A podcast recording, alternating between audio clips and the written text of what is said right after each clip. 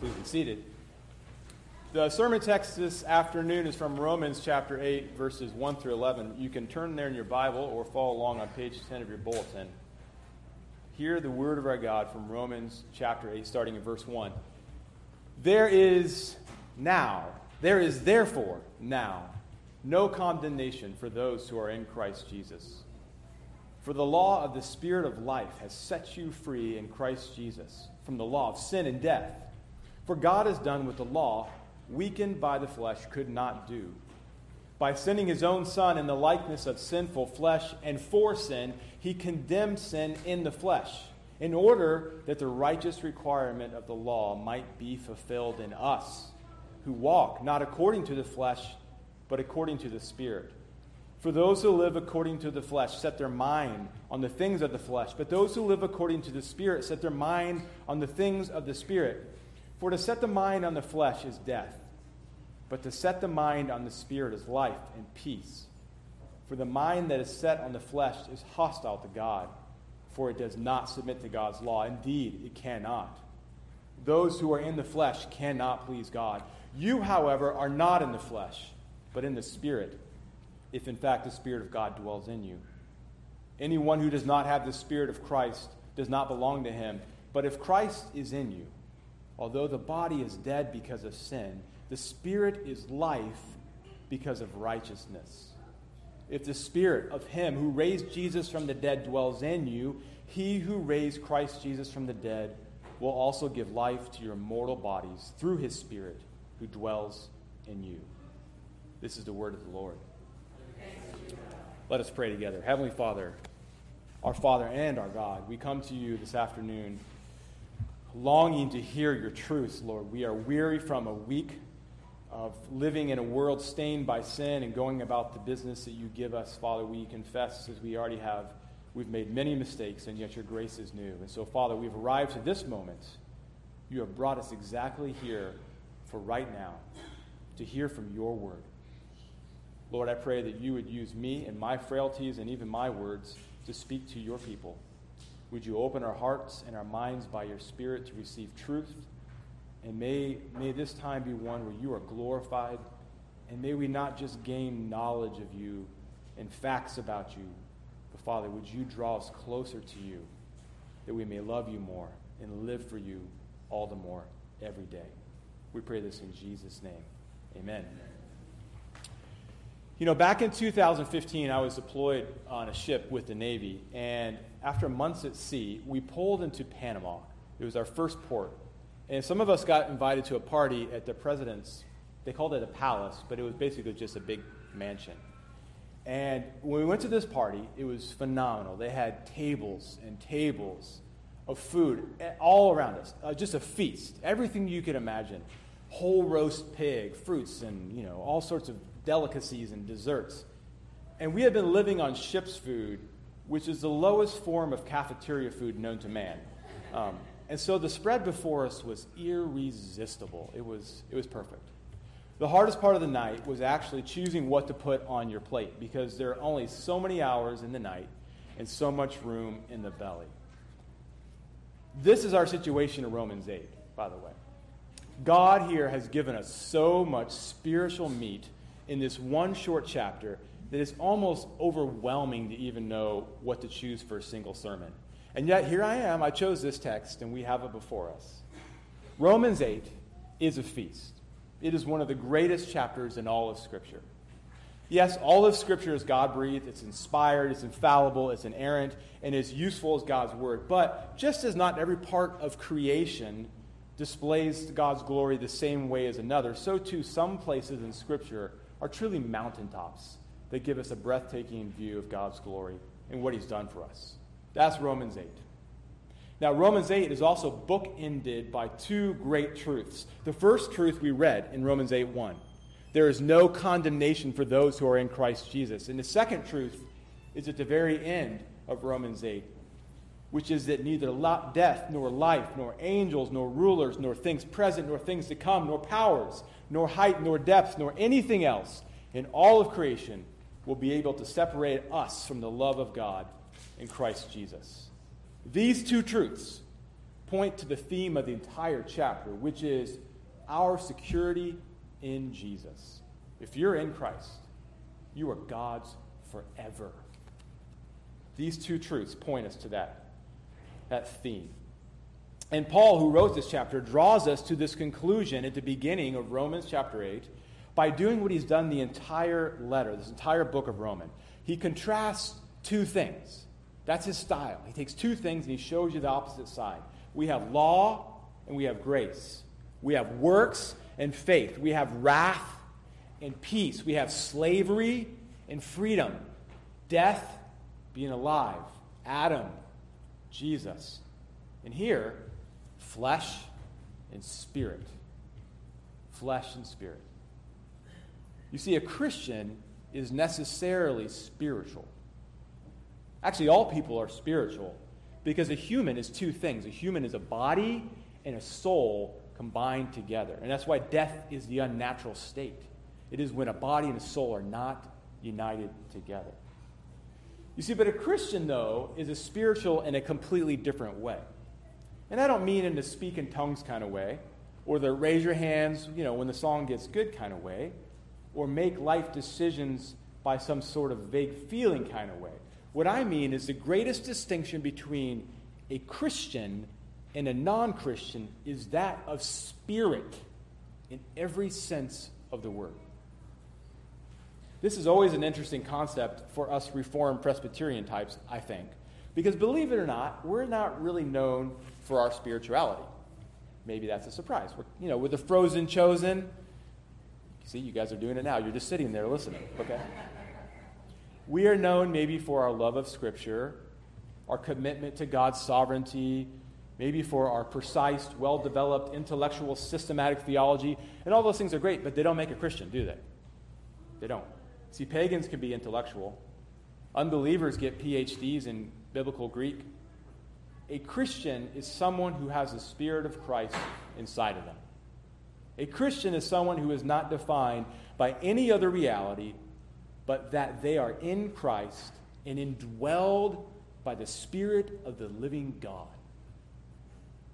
And Paul here is drawing our attention to this distinction between flesh and spirit, to the realities of what it means for a Christian to live a life in the Spirit. And the first thing we see he does in verses 1 through 4 is he tells us the Spirit sets us free. And if you're a note taking type, that's your prompt. The Spirit sets us free. This is actually a past, a past action. In fact, Paul is going to walk us through past, present, and future in this, the verses we have this afternoon.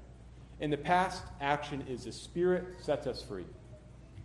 This is why he starts out in verse 1 with the bold proclamation There is therefore now no condemnation for those who are in Christ Jesus. For those of you who are Bible scholars, and I know there's many, you know that anytime you read the word therefore, in a Bible sentence, you got to think about why is it there? What is it referring to?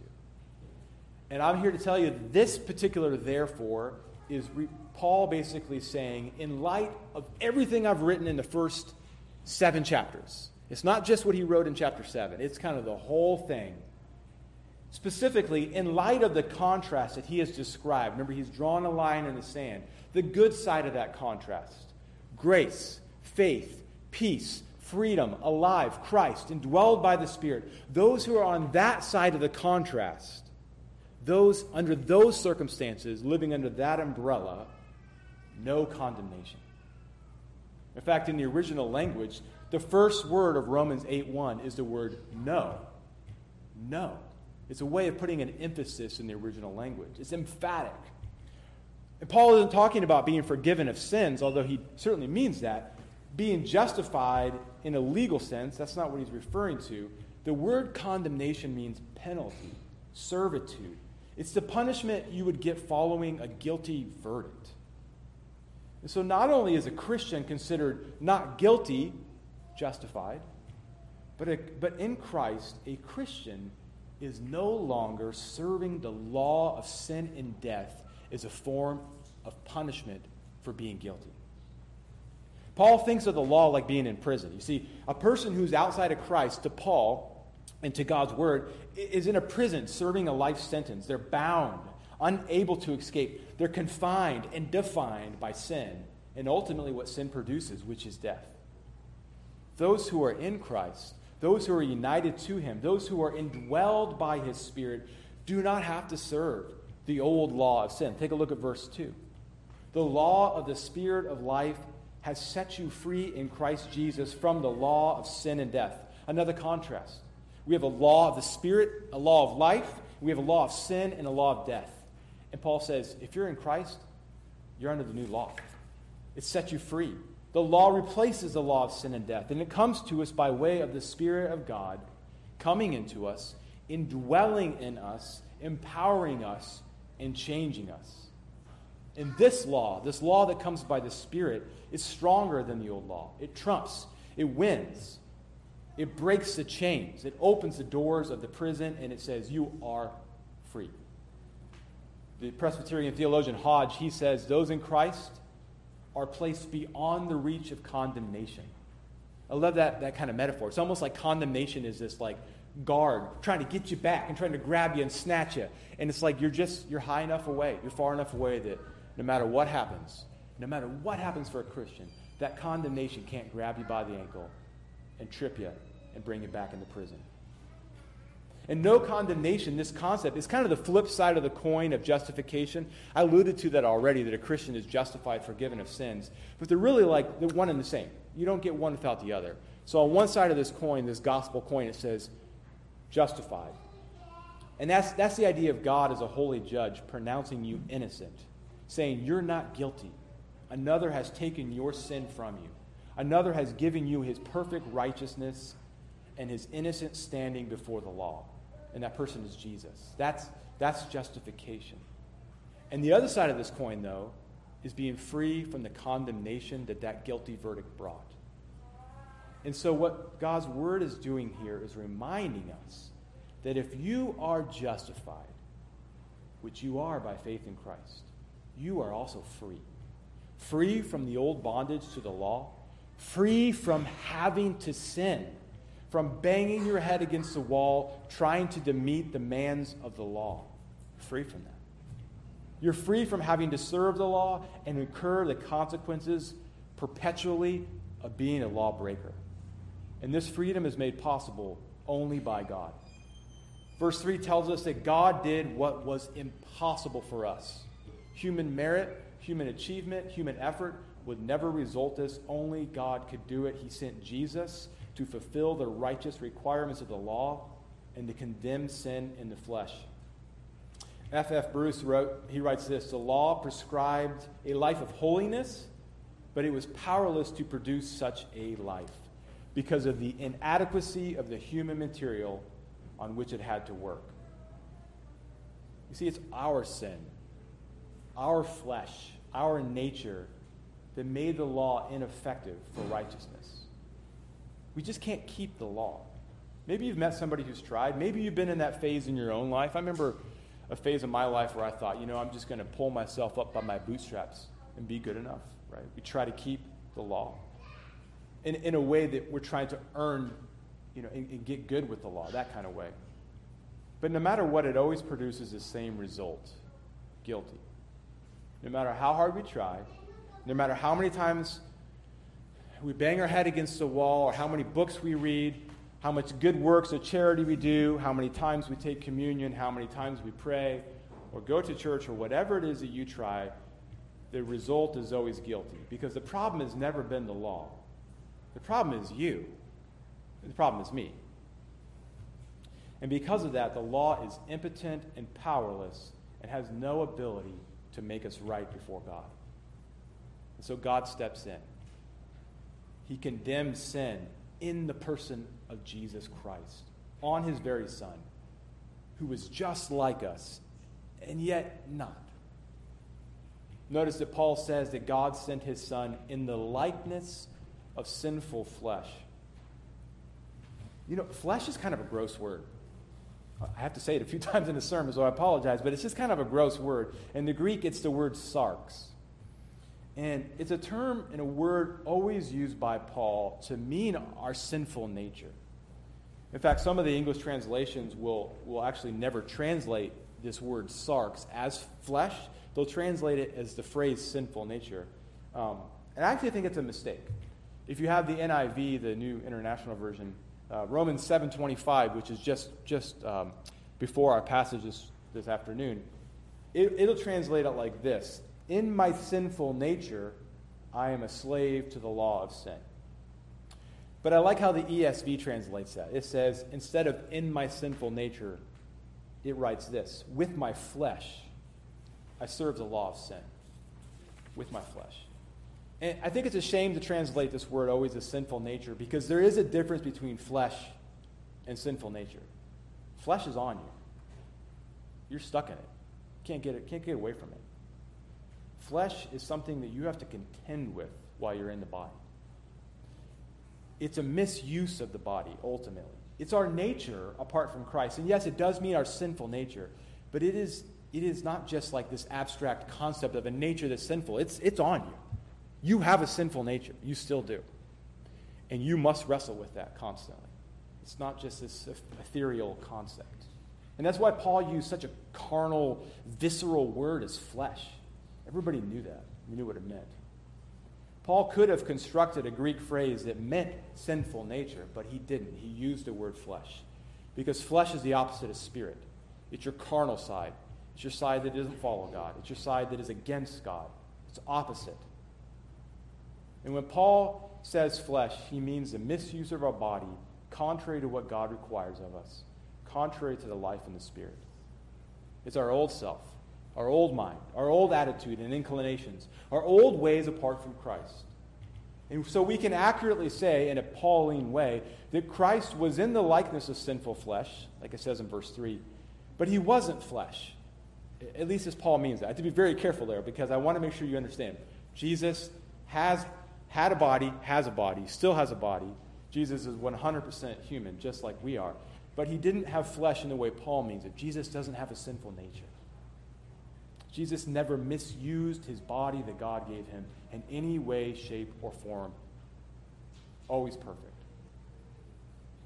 And so, in this way, Jesus' body was not flesh like ours was flesh. And this enabled God, through his Son, to do what was impossible by us by the indwelling of the Spirit in our lives, He did something we could never do on our own. He has set us free from the bondage of the law. He has set us free from our flesh by coming in the likeness of flesh, but never succumbing to it or misusing it.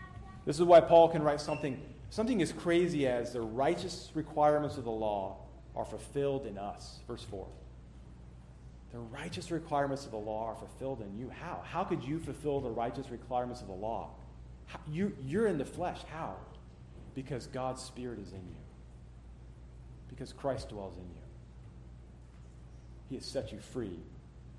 And He has fulfilled the righteous requirements of the law in you. You see, by faith in Christ and faith alone, we are indwelled by Christ. We are given the new nature, and we are free from condemnation. And so, in, in, in one sense, you are not flesh any longer. I mean, yeah, you still have a body.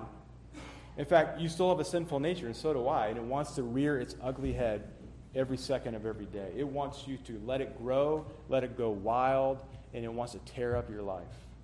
But you are not a slave to it. You are free. You have a new nature. And the righteous requirements of the law have been fulfilled in and through you because of God's Spirit. So that's what Paul tells us first. He says, This is what's true. You have been set free, and there's no condemnation because of the indwelling spirit in your life. Past. And now he turns our attention to the present. This is found in verse 5 through 9. And if you're a note taking type, it would be this is the second point, which is the Spirit sets the direction of our mind. The Spirit sets the direction of our mind. This is a present thing. Now that we are free from the law and free from condemnation, which is true for all who have faith in Christ and indwelled by the Spirit, there is a present reality which is both true and should be embraced.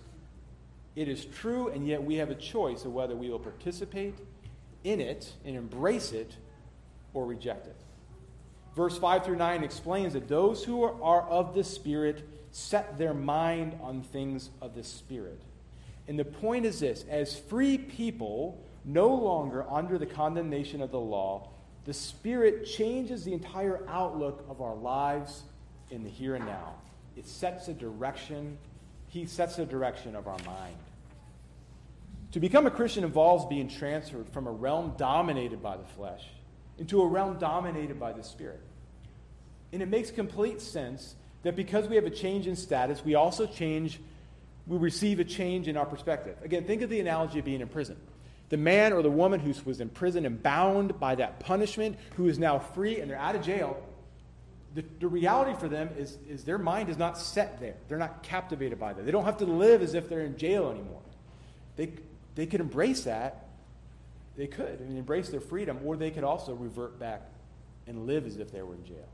In fact, there are stories of people who have been who spend so much time incarcerated, they become institutionalized, and when they get out of prison, they, they, they almost can't function because they want to live again like they did under that oppressive system of punishment. The Christian could be the same way. We are free, and yet there's a sense in which sometimes we, we kind of want to go back to the old way. And Paul says you either have a mindset on the flesh or you have a mindset on the spirit. It's not, there's no, there's no in between. You're either one or the other. And this is why he instructs Christians, for example, in Colossians 3 2, to set your mind on things above. Why would he tell us that unless we have a choice? We have a choice whether we set our mind on things of the spirit and things above, or whether we live here in the things of the flesh. But the reality is, we're out of the prison. The reality is, we don't have to set our mind that way again or live that way. It's not our reality. But we have a choice every day. To set your mind, it means to orient your life towards something. You know, we do this all the time in lots of different ways that aren't as spiritual, just basic things. Like recently, I, for example, I, I flew to LA about a week, uh, two weeks ago, to go climb some mountain with some friends in the Sierra. And the day before I left, my mind was set towards the trip. I mean, it was set in the direction of my trip. And you knew this was true because, well, I checked my flight status, got on the look. Um, I finished packing. You know, I reserved an Uber to pick me up. I kind of thought about what time do I need to get to JFK because it takes 17 hours to go through security, you know, and set my alarm clock for 3 a.m. I was already living in the reality of the trip that I was about to embark on. But the trip wasn't here. But I had set my mind in that direction. This is what it means to set your mind. And as a Christian, in the terms of our spiritual life and the way we live, we are to set our mind on things that are above, on the things that are the Spirit, and to live now in the reality of that which will come. And Paul here is not exactly challenging us entirely to accept that mindset, although, again, he, he does that, and he, he certainly does that in verses 12 through 17. I think the main note here is this is true. You have a mind by the indwelling of God's Spirit that is set on the things of the Spirit. It is true. You are a Christian. You have, because of the Spirit of God dwelling in you, a mind set on the Spirit. Yeah, we can quench it. We can grieve the Spirit. We can destroy the temple. We can sin and revert back to our old selves. We can march, so to speak, back to Egypt and start making bricks without straw again. But the reality never changes that you, as one who has faith in Christ, has the Spirit of Christ dwelling in you, always helping you live according to the Spirit. That's just a landscape that is true in your life. I kind of think what Paul is doing here is very similar to what happens to a married couple when they get pregnant for the first time, okay? You know, they find out they take a pregnancy test, and, it, you know, the I forget how it works now, three dots or something, lines. Okay, it's been a while, but you get it. And there's a positive, and you're excited, and yet, unless you're having morning sickness, unless the, the woman's having morning sickness, the man doesn't, right? The pregnancy may not feel very real.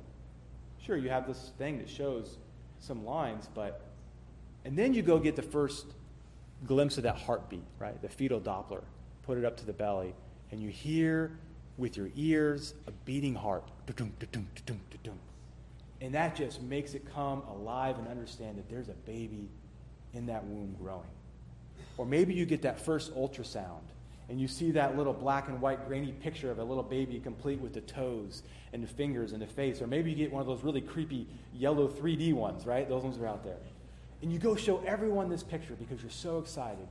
And the reality of this baby coming is so real to you now because you've seen a glimpse of what it's like. But getting a glimpse of that baby in the womb, it doesn't actually change the situation. It just makes it feel more real. It does help the parents adjust to the new reality, well, that they are parents and they're going to be changing poopy diapers soon and losing out on a lot of sleep. These things help the mind of the parents towards their new situation and their future. So, you as a Christian, it's no different. You have a new nature. You are now hardwired to live according to the Spirit and not according to the flesh. You now, because of this new setting of your mind, this new direction that the God has given you, can please God and live a life of peace in righteousness. It is possible for you. Do you realize this means that sin is not inevitable for a Christian? It's not. Now, you will sin, and I will too. Okay, I do not believe that we can achieve perfection in this life. I don't think Scripture tells us that. But in any given moment of temptation or moment of your life, sin is not inevitable. You don't have to sin. You have a new nature, you have a new helper, you have a new setting of your mind. Augustine taught that man actually had four states, mankind as a whole, four different ways of being, and they corresponded to the fall and Christ and various things. He said that there was a state of man before the fall, there was a state after the fall, there was a state before Christ, and there was a state in glory. Okay, so four kind of you know, buckets that every person is in depending on where they are. And after the fall, before a person has faith in Christ, Augustine said a man, a person is able to sin and unable to not sin, which is just kind of wordsmithing saying you're going to sin and you're not going to do anything else because you're a slave to sin, a bond, bondage. But the reborn man, that third bucket, the one who's in Christ, who has the indwelling of the Spirit in this new setting of their mind, that person is able to sin and able to not sin. What a powerful concept. This is what Scripture teaches us. This is not Augustine. He's pulling it from the truth of Scripture. He's pulling it from Romans chapter 8. In fact, the Westminster Confession also tells it to us like this in the chapter on sanctification. It says, There abides still some remnants of corruption in every part, every part of us. Even if you're in Christ, there's still some remnants of corruption. Whence ariseth a continual and irreconcilable war. The flesh lusting against the spirit, and the spirit against the flesh. That's the reality of a Christian. Is you have this nature that is fleshly, that will war against the spirit, and the spirit will war against the flesh. But it is not inevitable that you will sin. And so, for those of us in this third state, those of us who believe in Christ and put our faith in Him, we have one foot in the state of depravity and one foot in a state of glorified perfection. We're just torn between living by the Spirit and living for the flesh. And in any given moment in time, one of those realities might be more present in your life. Paul reminds us here that the Spirit sets our mind towards God, and in the here and now, right now, right this moment as you're sitting here, you are empowered and indwelled by God's Spirit to not sin. You are fully indwelled by God's Spirit and able to live in the reality of your future destiny where you will be glorified. The correct response to that is do it. Set your mind on the Spirit. Embrace who you are and who you will be. I think it's one of the most powerful things a Christian can learn is you don't have to give in to the flesh. This is why Peter writes in 1 Peter 2:11, "Beloved." He uses that word beloved. He cares about these people. Beloved, I urge you, as sojourners and exiles, as pilgrims, to abstain from the passions of the flesh which wage war against your soul. It says you just abstain. They wage war against your soul. So the second thing the Spirit does, as we see, is it sets our mind. It sets our mind on the things of the Spirit. So we have no condemnation, a past event. We have our mind set on the Spirit in the here and now, and we're empowered to live for God. And the third thing, and the last thing we're going to say, is the Spirit sets our hope. The Spirit sets our hope. And this is, this is the hope we get now, but the hope is for the future. And this is found in verses 10 and 11. Uh, there was a young boy named Claude Ely who was 12 years old. This was over 100 years ago. He ended up becoming a songwriter and a preacher in Virginia, but when he was 12 years old, he became very sick with tuberculosis. And tuberculosis, by God's grace, is not something we deal with here in the United States anymore. But one time I remember I was at a tuberculosis hospital in Haiti and saw what the effects were on somebody who could not get treated, had late stages of tuberculosis. And let me tell you, it is a terrible disease. And his 12 year old boy, Claude Ely, had tuberculosis when he was 12, and so his family gathered and his church gathered, and they prayed for him and they prayed for his health, and God granted healing to him, and he recovered and lived a life where he became a preacher and again a songwriter. But the story goes when he was 12 years old, after he received healing and finally got up out of bed and got well, he spontaneously wrote and performed a song that he titled Ain't No Grave. You probably haven't heard of it, it's probably not on your Spotify playlist, but it's very popular among country and gospel singers, and it's an old spiritual. And Johnny Cash, for example, has covered this song amongst others who are more famous. And part of the chorus of this song says this Ain't no grave gonna hold my body down. When I hear the trumpet sound, I'm gonna rise up out of the ground. There ain't no grave gonna hold my body down. You know, perhaps one of the, one of the hopes of the gospel that we have somewhat lost in modern American Christianity is that indeed ain't no grave going to hold our body down. That we actually have a hope for our bodies and a hope for our future in that way that is not just related to our forgiveness of our souls. In fact, verse 10, Paul writes this words. He says, But Christ is in you. But Christ is in you. These may be the most hopeful words ever written. Our bodies are wrecked by sin. We travel through a creation that is stained and fallen and ruined. And even with our faith and our justification and our forgiveness and the help of the Spirit, we are not immune to the effects of the fall. We get sick.